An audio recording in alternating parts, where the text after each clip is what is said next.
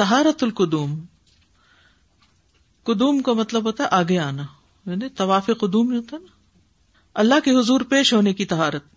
فبالوضوء یتطہر من الاوساخ ویقدم علی ربہ متطہرا والوضوء له ظاہر وباطن، فظاہرہ طہارت البدن والاعضاء لعبادۃ، وباطنہ وسرہ طہارت القلب من اوساخہ وادرانہ بالتوبۃ، ولہذا یقرن تعالی بین التوبۃ والطہارۃ کما فی قولہ تعالی ان اللہ یحب التوابین ویحب المتطہرین.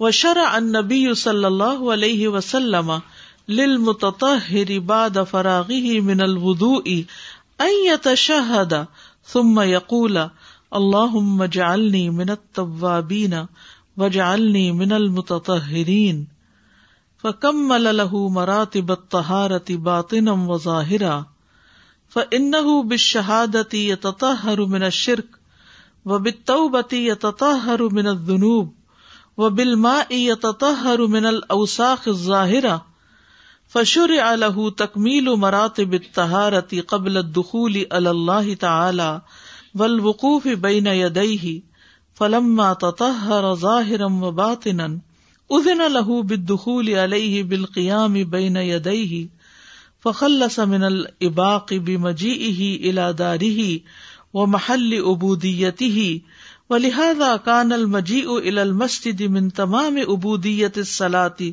الواجبۃ عند قوم والمستحبۃ عند آخرین.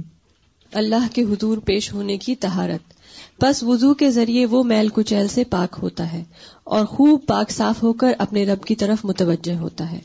وضو کا ایک ظاہر اور ایک باطن ہے، بس اس کا ظاہر عبادت کے لیے جسم اور اعضاء کا پاک ہونا ہے، اس کا باطن اور پوشیدہ حالت توبہ کے ذریعے میل کچیل سے دل کو پاک کرنا ہے.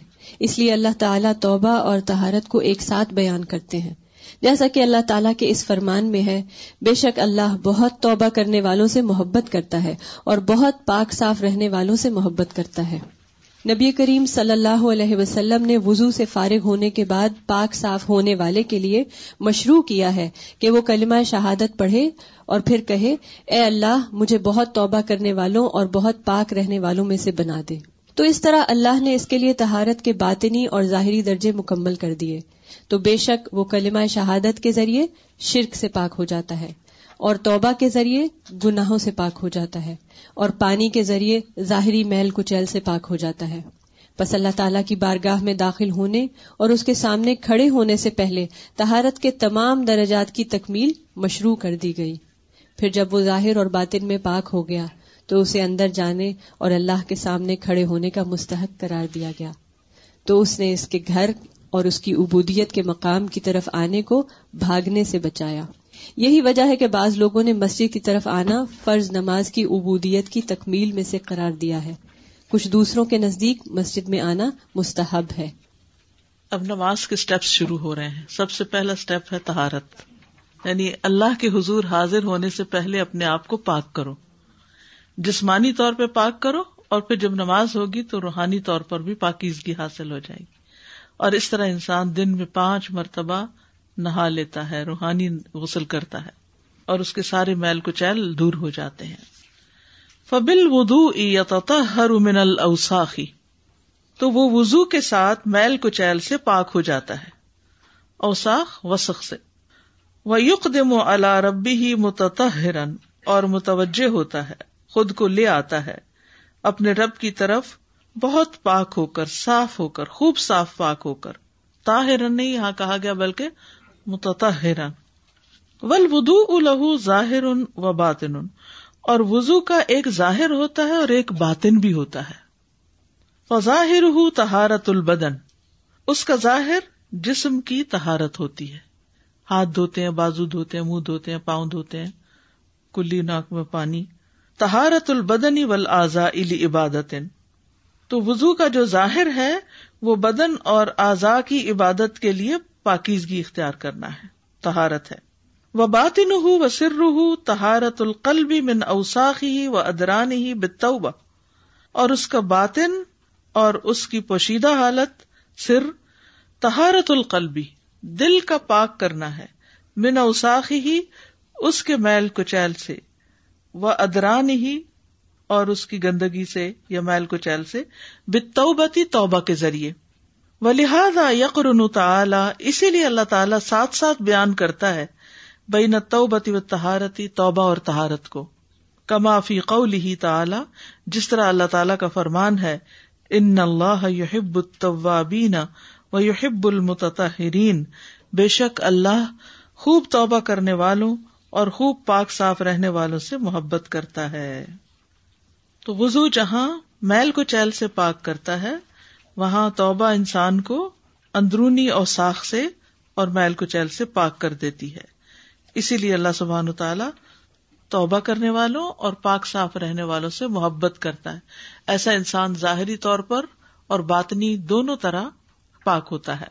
وشرع النبی صلی اللہ علیہ وسلم للمتطہر، اور مشروع کیا ہے نبی صلی اللہ علیہ وسلم نے پاک صاف ہونے والے کے لیے، بعد فراغہ من الوضوء، جب وہ وضو سے فارغ ہو جائے، ان یتشہد، کہ کلمہ شہادت پڑھے، ثم یقول اللہم اجعلنی من التوابین واجعلنی من المتطہرین، اے اللہ مجھے خوب توبہ کرنے والوں میں سے بنا دے اور خوب پاک صاف رہنے والوں میں سے.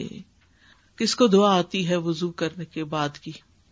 سبحانک اللہم و بحمدک، اشہد ان لا الہ الا انت، استغفرک و اتوب الیک. ٹھیک ہے، اللہم اجعلنی من التوابین واجعلنی من المتطہرین. تو جب انسان پاک صاف ہو کر کلمہ شہادت پڑھتا ہے اور توبہ کرتا ہے تو دونوں ہی کام ہو گئے. کبھی غور کیا آپ نے؟ ہم نے اس دعا کو کبھی اس طرح نہیں ریلیٹ کیا. ہم وضو بھی کر لیتے ہیں الگ سے اور دعا بھی پڑھ لیتے ہیں الگ سے.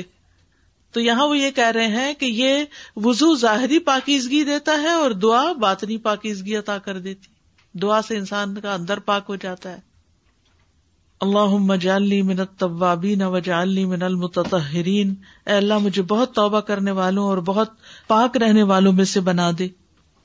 فکمل لہ، تو مکمل ہو گئے اس کے لیے مراتب الطہارتی، طہارت کے مراتب، باطناً و ظاہراً، باطنی اور ظاہری طور پر.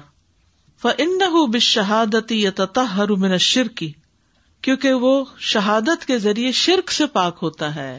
کتنی خوبصورت بات ہے، یعنی اشہد ان لا الہ الا اللہ و اشہد ان محمدًا عبدہ و رسولہ جب کہتا ہے تو شرک سے پاک ہو جاتا ہے. وبالتوبۃ یتطہر من الذنوب، اللہم اجعلنی من التوابین واجعلنی من المتطہرین سے وہ ذنوب سے پاک ہو جاتا ہے. وبالماء یتطہر من الاوساخ الظاہرۃ، اور پانی کے ذریعے وہ ظاہری میل کچیل گندگی سے پاک ہو جاتا ہے.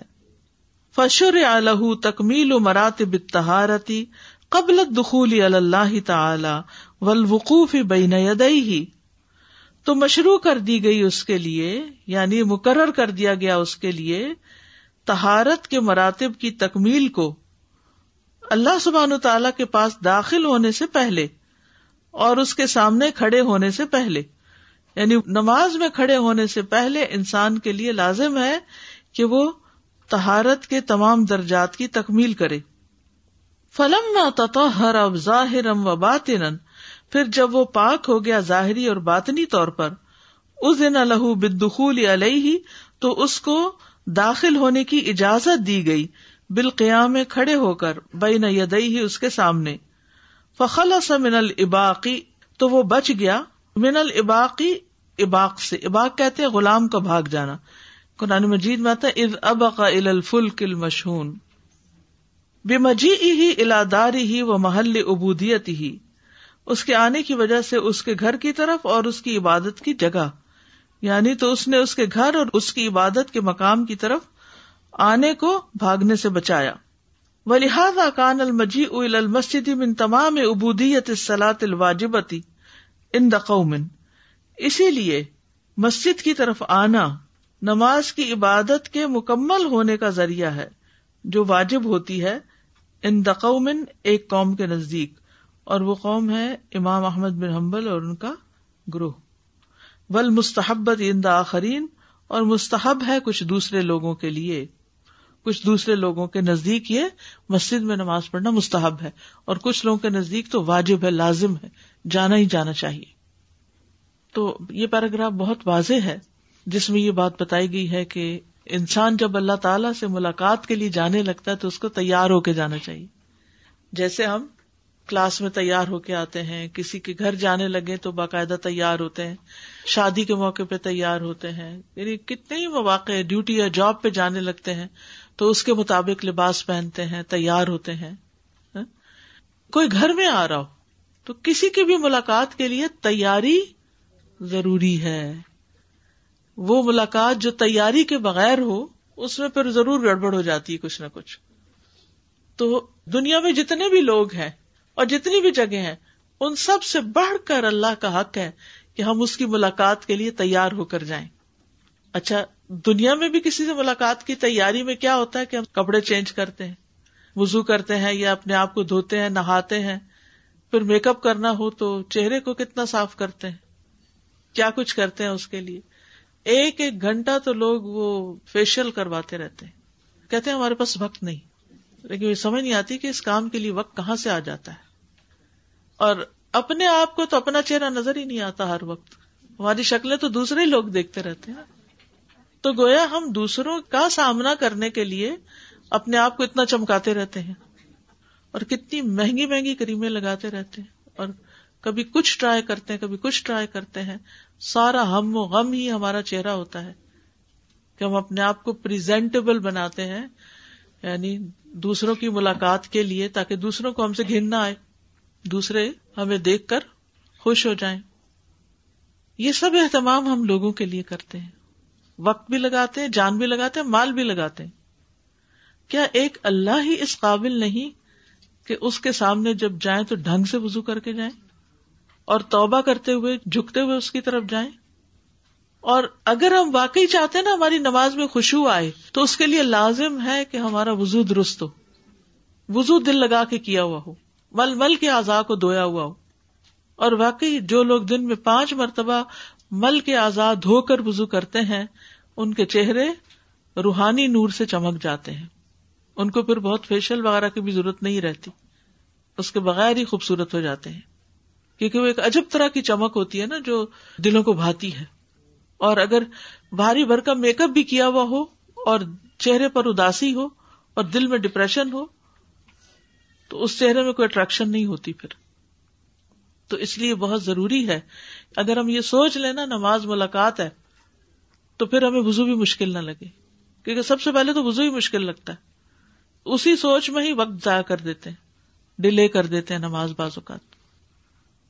تو پہلی چیز کیا ہے کہ اللہ کے حضور حاضر ہونے سے پہلے طہارت، ظاہری بھی اور باطنی بھی۔ السلام علیکم۔ I had a quick question. So, for example, I work full time and dhuhr I have to read at work. Sometimes I find it very difficult to do proper wudu at work because you can't put your feet in the sink. How do you recommend? آپ صبح کے وقت وضو کر کے وضو کی حالت میں ساکس پہن لیں، اور پھر سارا دن صرف اس پہ مسا کریں، چاہے گرمی ہو، سردی ہو، کچھ بھی ہو، تو آپ اس طریقے سے پاؤں دھونے کی ضرورت نہیں رہتی۔ اینڈ آپ کو حجاب اتار کے سر پہ کرنا ہوتا ہے یا حجاب کے اوپر سے کر سکتے ہیں؟ جی، نیچے سے، اندر سے ہاتھ ڈال کے کر لیجیے، نیچے سے۔ اچھا، جزاک اللہ۔ کیونکہ بالوں کو ٹچ کرنا ضروری ہے۔ ہم کھانا بناتے تھے اور دوپٹوں کا احتیاط نہیں رکھتے تھے، اب جب سے حیا اللہ صلاح پڑھا اس کے بعد میں باقاعدہ سونگتی ہوں کہ واقعی، اور نماز کا دوپٹہ تو الگ رکھا ہے، لیکن اس کے بڑے بڑا کہ ہم اللہ کے حضور کھڑے ہو رہے ہیں اور ہمارے کپڑوں میں ہمارے بندوں سے ملاقات کے وقت ہم یہ نہیں کریں، کتنا خیال رکھتے ہیں، بہت خیال رکھیں گے کہ کیا پہنا ہوا ہے، اور نماز کی چادر تو ویسے ہی الگ رکھنی چاہیے، بالکل۔ استاذہ، میں نے اپنے ویکینڈ کے اسٹوڈینٹس کے ساتھ میں نے یہ ایکٹیویٹی کی تھی کہ میں نے وہ ایک عطر کا رول آن میں لے کر آئی تھی ان لوگوں کے لیے، تو نماز سے پہلے وضو کر کے جب وہ آتے تھے تو وہ میں سب سے کہتی تھی ہلکا ہلکا عطر لگا لیں، تو اس سے ان کو بہت، ان کے اندر خوشی آ گئی۔ اب جب نماز کے لیے اذان ہوتی کہتے تھے کہ come on give us that, will apply that scented thing, اور خوشی خوشی پھر وہ، تو اس سے بہت استاذہ عطرز بھی ہلکا سا لگائیں تو اس سے بھی بہت خوشی ہوئی۔ استاذہ اس کے بارے میں بھی جیسے بعض لوگوں کو ایجوکیشن نہیں ہوتی کہ وضو کتنا ضروری ہے نا. جیسے ایک دفعہ ایک خاتون کہیں ہم تھے تو انہوں نے کہا کہ میری تو جتنی بھی مسڈ کالز ہوتی ہیں نا تو میں اسپیکر آن کر لیتی ہوں, وضو کرتی جاتی ہوں اور باتوں کے جواب دیتی جاتی ہوں. تو اس وقت میں سوچ رہی تھی کہ آپ دیکھیں کہ جب وضو کرتے وقت بھی آپ فون میں ہی بزی ہیں تو وہ تیاری کیسے روحانیت لے کر آئے گی نا, فوکس تو نہیں ہوگا نا. پھر سادہ جی یہ جیسے انہوں نے ٹیکسٹ میں لکھا نا فَكَمَّلَ لَهُ مَرَاتِبَ الطَّهَارَةِ, تو مجھے اس وقت وہ یاد آ رہا تھا کہ الْيَوْمَ أَكْمَلْتُ لَكُمْ دِينَكُمْ. تو ہم نے اس چیز کو واقعی اس طرح سمجھا نہیں ہوتا کہ اللہ سبحانہ تعالیٰ کی دین کے ہر حکم میں, شریعت کی ہر چیز میں کیا مکمل ایسپیکٹ ہے. اور حدیث میں ہم پڑھتے ہیں کہ فَأَحْسَنَ وُضُوءَهُ, تو مجھے اب سمجھ آ رہی کہ احسن میں ہم ہمیشہ کہتے ہیں کہ internal and external beauty of an action. تو یہ دونوں چیزیں آ گئی نا کہ انٹرنل بیوٹی بھی ہے, ایکسٹرنل بیوٹی بھی ہے. صرف ہماری سمجھ کی تقصیر ہے, ہم اس پہ اتنا ایفرٹ نہیں لگاتے. اینڈ دس از وائی میں اتنا زیادہ اس کورس کو ویلیو کر رہی ہوں. اینڈ آئی ایم فیلنگ کہ you know those people who thinking کہ اچھا ہم نے ایک سلاح کورس کر لیا, دوسرے کی ضرورت نہیں. کتنی چیزیں کھل رہی ہیں, برین جیسے کھل رہا ہے. سبحان اللہ, کئی سوالوں کے جواب ملتے ہیں. یہ جو ہم کہتے ہیں نا نماز میں خشوع کیوں نہیں ہوتا, کیا کرے اس کے لیے, وہ شروع ہوتا ہے وضو سے. میں اپنا ایک بس چھوٹا سا ایکسپیرینس تھا کہ میری فرینڈ کچھ عرصے پہلے میرے پاس کیٹ رکھنے آئی تھی کہ میں کہیں جا رہی ہوں تو آپ یہ کیٹ رکھ لو. تو جیسے مہمان آتے ہیں تو بعض دفعہ ہم اوپر سے صفائی کرتے ہیں, تو میں کیٹ کے لیے بیڈوں کے نیچے سے کہ وہ پتہ نہیں کیٹ کہیں نہ چلی جائے. تو میں کہہ رہی تھی ایسے گیسٹ ہمارے گھر آئے رہے ہیں کہ جو اندر جا کے دیکھیں گے کہ اندر کیا ہے. واک ان کلازٹس کے اندر میں باہر سے زیادہ فوکس میرا اندر کی چیزوں پہ تھا. تو جب پتا ہو کہ لوگوں کے لیے ہم اپیرنٹلی کلیننگ کر لیتے ہیں, یہ پتا ہو کہ یہ بندہ ہمارے اندر بھی دیکھ سکتا ہے تو پھر ہماری کیا سچویشن. اللہ سبحانہ تعالیٰ ہر جگہ دیکھ سکتا ہے. تو وہ تو اللہ جب جا رہے ہیں ان کے سامنے تو وہ تو ہمیں بظاہر تو دیکھ رہے ہیں لیکن ہماری اندر کی انٹینشنز بھی دیکھ رہے ہیں. بالکل, اسی لیے مسواک کے ساتھ جو وضو کرتے ہیں اس کا درجہ کہیں بڑا ہے. سب سے زیادہ جو مشکل وضو کا ٹائم ہوتا ہے وہ فجر کا ہوتا ہے. اور جب ہم کسی سے ملتے ہیں تو ہم اس چیز کا سب سے زیادہ خیال آتا ہے کہ منہ سے اسمیل نہ آئے. تو فجر کے بعد جب اٹھیں تو ضرور پراپر مسواک کریں, مسواک کریں یا برش کر لیں جو بھی, تو وہ بہت ضروری ہے. کیونکہ یہ ریئلائز مجھے بعد میں ہوا تھا کہ ہم اللہ کے سامنے کھڑے ہو رہے ہیں اور ہمارے منہ سے بدبو آ رہی ہے, جلدی جلدی وضو کر کے ہم فجر کے وقت خاص طور پہ فرشتے دور ہو جاتے ہیں. بالکل, تو اس چیز کا بھی خیال رکھنا چاہیے. بالکل. السلام علیکم ورحمۃ اللہ وبرکاتہ. میں نے پتہ نہیں کہیں پڑھا ہے یا سنا ہے کہ وضو کرتے ہوئے آپ نے بولنا نہیں ہے جب تک آپ ساری دعائیں اور جو ہے کلمہ نہیں پڑھ لیتے, اس کے بعد بولنا ہے. تو عادت ہے تو بچے امی امی پکار رہے ہوتے ہیں, جب دیکھتے ہیں وضو کر رہی ہیں تو پھر جب کر جاتے ہیں اب نہیں انہوں نے بولنا, اب یہ بعد میں ہی بولیں گی. تو کمپلسری تو نہیں ہے لیکن افضل یہی ہے کہ انسان وضو کے دوران دنیا کی باتیں نہ کرے, ورنہ وہ سکون اور خشوع نہیں آئے گا نماز میں. استاذہ آپ سے ایک لفظ سیکھا تھا اور وہ بہت کارآمد رہا باطنی صفائی میں, وہ تھا غیبت النفس. تو جب غیبت النفس سے ہم بچتے ہیں نا, جیسے ایک تو ہم غیبت کر دیتے ہیں جی, لیکن وہ جو اپنے اندر ایک چل رہا سیلف ٹاک ہو رہی ہوتی جی, اس سے جب تک نہیں بچیں گے تو وہ باطنی صفائی نہیں ہو پاتی. بالکل. تو اسلام میں ویسے بھی آپ دیکھیے کہ طہارت کی بہت اہمیت ہے. جو ابتدائی صورتیں نازل ہوئی تھی سورۃ المدثر, اس میں اللہ تعالیٰ فرماتے ہیں وَثِيَابَكَ فَطَهِّرْ, اپنے کپڑے پاک رکھو. تو یاد رکھیے وضو میں تو جسم پاک ہوتا ہے نا, لیکن نماز کی شرائط میں سے تو کپڑوں کی پاکیزگی بھی, طہارت القدوم میں یعنی لباس کی پاکیزگی بھی آتی ہے. وَالرُّجْزَ فَاهْجُرْ, اور پلیدگی کو بالکل چھوڑ دو یعنی ہر طرح کی نجاست. صفائی کو کیا کہا گیا؟ نصف ایمان. بالکل, صاف رہنے والوں سے اللہ تعالیٰ محبت کرتا ہے. وَاللَّهُ يُحِبُّ الْمُطَّهِّرِينَ. پھر منہ کی صفائی کا حکم دیا گیا. رسول اللہ صلی اللہ علیہ وسلم نے فرمایا مجھے مسواک کا حکم تاکید کے ساتھ دیا گیا کہ مجھے اندیشہ ہونے لگا کہ کہیں اس بارے میں مجھ پہ کوئی آیت نازل نہ ہو جائے, اتنا زیادہ منہ کی صفائی پہ توجہ دلائی گئی. ایک اور روایت میں آتا ہے کہ مجھے ڈر لگا کہ مجھ پہ فرض ہی نہ ہو جائے. ابو بکر صدیق رضی اللہ عنہ سے روایت ہے کہ نبی صلی اللہ علیہ وسلم نے فرمایا مسواک منہ کی طہارت اور رب کی رضامندی کا ذریعہ. ہم کہتے ہیں نا رب راضی ہو جائے, تو بعض اوقات ایک چھوٹے سے ایکشن سے بھی رب کی رضا حاصل ہو سکتی, اور وہ ہے منہ کی طہارت, اندر کی طہارت. اسی طرح سمرہ رضی اللہ عنہ سے مرفوعاً روایت ہے کہ اپنے منہ کو صاف رکھو, اپنے منہ کو مسواک کے ساتھ صاف کرو کیونکہ یہ قرآن کا راستہ ہے. یعنی ہم قرآن پڑھتے ہیں تو حامل قرآن کے لیے اور بھی ضروری ہے. اور پھر نماز پڑھتے ہوئے بھی تو قرآن پڑھتے ہیں نا کہ ہمارے منہ سے اسمیل نہ آئے. لیکن بعض اوقات افسوس کے ساتھ کہنا پڑتا ہے کہ جماعت کی نماز میں کسی ایسے شخص کے ساتھ کھڑا ہونا پڑ جاتا ہے کہ جس کے منہ سے اسمیل آتی ہے تو ہوش ہی اڑ جاتے ہیں، نماز میں تو توجہ ہی نہیں پھر جاتی. تو اس لیے فرشتوں کو بھی اذیت ہوتی ہے اور دوسرے پاس کھڑے انسانوں کو بھی ہوتی ہے. آپ دیکھیں کہ مسواک چھوٹی سی اسٹک ہوتی، اگر جیسے آپ 6-7 گھنٹے اپنے ورک پلیس پر ہیں یا کہیں بھی تو اپنے بیگ میں چھوٹی سی اس کے اندر رکھ لیجئے اور وضو سے پہلے آپ تھوڑا سا کر لیجئے. کوئی ضروری نہیں کہ بڑے بڑے برش اٹھائیں یا ٹوتھ پیسٹ اٹھائیں یا کچھ. جو صفائی مسواک کے ذریعے ہوتی ہے وہ کسی اور چیز کے ذریعے نہیں ہوتی، پلاسٹک کے برش سے تو وہ ہوتا ہی نہیں، سنتھیٹک سے. اور پھر آپ دیکھیے کہ اس سے کتنی پولوشن بڑھتی چلی جا رہی ہے. ہر تھوڑے عرصے کے بعد ہم پلاسٹک اسٹک برش جو ہے اسے پھینک دیتے ہیں اور اپنے جنک میں اضافہ ہوتا چلا جاتا ہے، جبکہ مسواک جو ہے وہ گھلتا چلا جاتا ہے اور ختم ہو جاتا ہے، کوئی جنک بھی نہیں اکٹھا ہوتا. ابن عباس کہتے ہیں کہ نبی صلی اللہ علیہ وسلم نے فرمایا مجھے مسواک کے بارے میں اس طرح حکم دیا گیا کہ میں اپنے دانتوں کے بارے میں ڈرنے لگا کہ گھس ہی نہ جائیں یا ہل ہی نہ جائیں، اتنا زیادہ صاف کرو. کیونکہ آپ نے دیکھا ہوگا بازو کا صاف کرنے کے باوجود بھی زبان پہ رہے تو لگتا ہے ابھی کچھ اور اوپر آ گیا، مزید کچھ آ گیا. کیونکہ ہم جب بھی کرتے ہیں وہ جلدی میں ہوتے ہیں، جلدی جلدی بس ایسے پھیرا، فارمیلٹی پوری کی اور ختم کر دیا. تو دن کا ایک حصہ، بہتر فجر کا وقت ہے کہ فجر کی نماز سے پہلے کم از کم 10 منٹ مسواک ضرور کریں، فجر نکل جائے گی. ہاں، اس کے لیے پھر جلدی اٹھنا پڑے گا. لیکن میں نے یہ دیکھا ہے کہ اس سے جو پھر خشوع آتا ہے اور جو تھکاوٹ رات بھر کی ہوتی ہے اور سستی، وہ سب چیزیں چلی جاتی ہیں. دیکھیں، ہم گرمیوں کے راتوں کی شکوہ کرتے ہیں، ہم سردیوں کے لمبی راتوں کے نعمت کو بھول جاتے ہیں. اللہ تعالیٰ نے ہمیں کمپنسیٹ کیا ہے. پھر اسی طرح بالوں کی صفائی، یعنی کہ اپنے بالوں کو صاف ستھرا رکھیں، تیل کنگھی کرتے رہیں.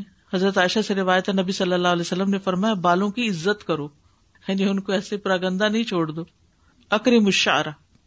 پھر سارے جسم کی صفائی، جس میں ختنہ مردوں کے لیے، زیر ناف بال صاف کرنا، بغل کے بال اکھاڑنا، ناخن تراشنا. یاد رکھیے ناخن جراثیموں کے جمع کرنے کی بہترین جگہ ہے. جس کے ناخن بڑے ہوئے ہوں وہ اگر کھانے میں ہاتھ ڈالتا کھانے میں بھی وہ جراثیم واپس آتے ہیں.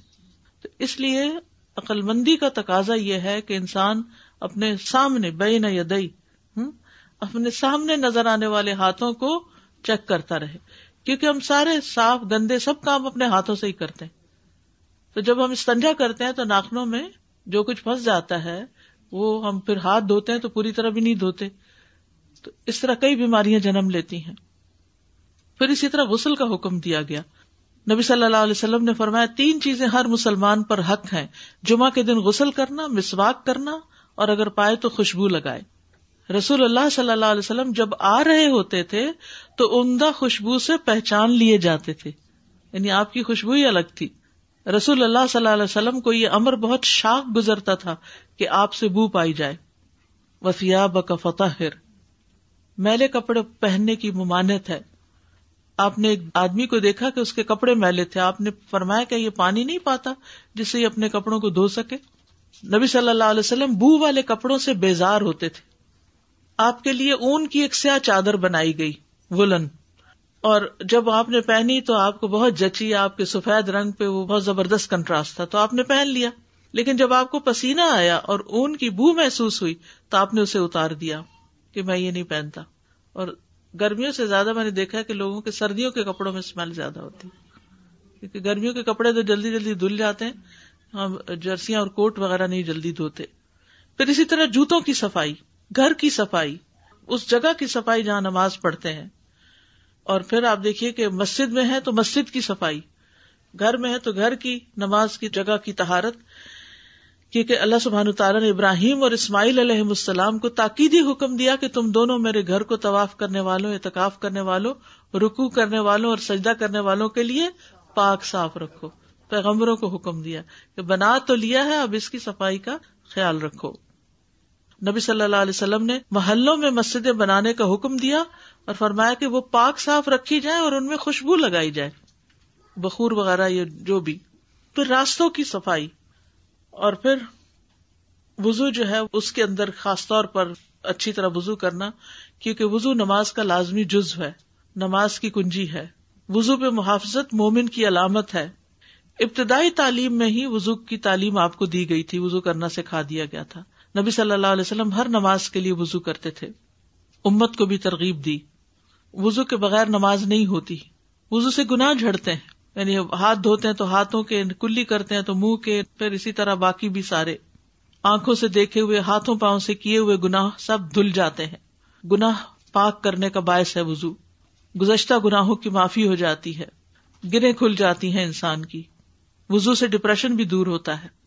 تکلیف میں وضو کرنا درجات کی بلندی کا ذریعہ بنتا ہے. وضو کی وجہ سے قیامت کے دن آزاد چمک اٹھیں گے وضو والے، ان جگہوں پر زیور پہنایا جائے گا. تو اس لیے ہمیں اچھی طرح وضو کرنا چاہیے، کیونکہ یہ نصف ایمان ہے. کامل وضو کے بغیر نماز ہی نہیں ہوتی. جو شخص صحیح طرح وضو نہ کرے اس کو دوبارہ وضو کرنا چاہیے اگر کوئی حصہ خشک نظر آئے، اور ہر عضو اچھی طرح مل کے دھونا چاہیے. ہاتھوں کی صفائی میں مبالغے کا حکم ہے، یعنی باقاعدہ ان جگہوں کو جو دو انگلیوں کے درمیان ہے ان کو اچھی طرح مل کے دھونا چاہیے، انگلیوں کے جوڑوں کو بھی. اور یہ فطرت میں سے ہے. انگلیوں کے بیچ میں خلال کرنا چاہیے. میری امت میں خلال کرنے والوں کے لیے واہ واہ، یعنی بہت اچھا کام کیا. ناک میں اچھی طرح پانی چڑھانا چاہیے. داڑھی کا خلال کرنا چاہیے. کونیاں اگر ڈرائی ہوں تو ان کو اچھی طرح مل کے دھونا چاہیے. خشک ایڑیاں جو ہیں ان کو بھی مل مل کے دھونا چاہیے، کیونکہ خشک ایڑیوں کے لیے آگ کا عذاب ہے. پھر وضو کے بعد کی دعائیں پڑھنی چاہیے. نیکسٹ سٹیپ ہے استقبال القبلہ، قبلے کی طرف رخ کرنا.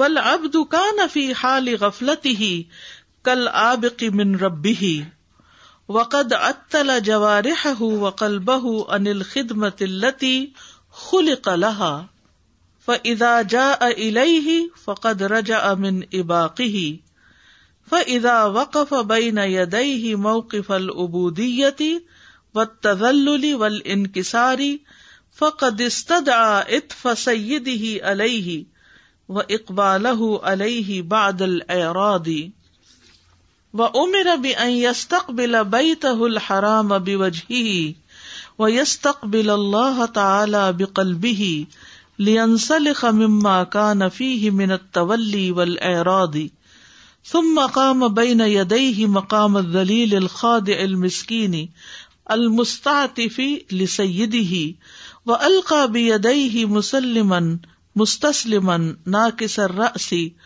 خاشع القلب مطرق الطرف لا يلتفت قلبه عنه ولا طرفه يمنة ولا يسرة بل قد توجه بقلبه كله إليه وَأَقْبَلَ بِكُلِّيَتِهِ عَلَيْهِ. قبلہ کی طرف رخ کرنا. بندہ اپنی غفلت کی حالت کی وجہ سے اپنے رب سے بھاگے ہوئے غلام کی طرح تھا، اور اس نے اپنے اعضاء اور دل کو اس خدمت سے معطل کر دیا تھا جس کے لیے ان کو بنایا گیا تھا. پھر جب وہ اس کی طرف آ جاتا ہے تو وہ اپنے مفرور ہونے سے رجوع کر لیتا ہے. بس جب وہ اس کے سامنے عبودیت، عاجزی اور انکساری کے مقام پر کھڑا ہوتا ہے تو تحقیق وہ اعراض کرنے کے بعد اپنے آقا کی رحمت و شفقت اور توجہ کو اپنے لیے طلب کر لیتا ہے. اور اس کو حکم دیا گیا کہ وہ اپنے چہرے کے ساتھ اس کے محترم گھر کی طرف اور اپنے دل کے ساتھ اللہ عز و جل کی طرف رخ کرے، تاکہ وہ پشت پھیرنے اور اعراض کرنے کی حالت سے نکل آئے. پھر اس کے سامنے عاجز، خضوع کرنے والے مسکین جو اپنے آقا سے شفقت کا طلبگار ہے اس کی طرح حاضر ہو. پھر وہ نرم دل اور جھکی نظر کے ساتھ سر تسلیم خم کر دے.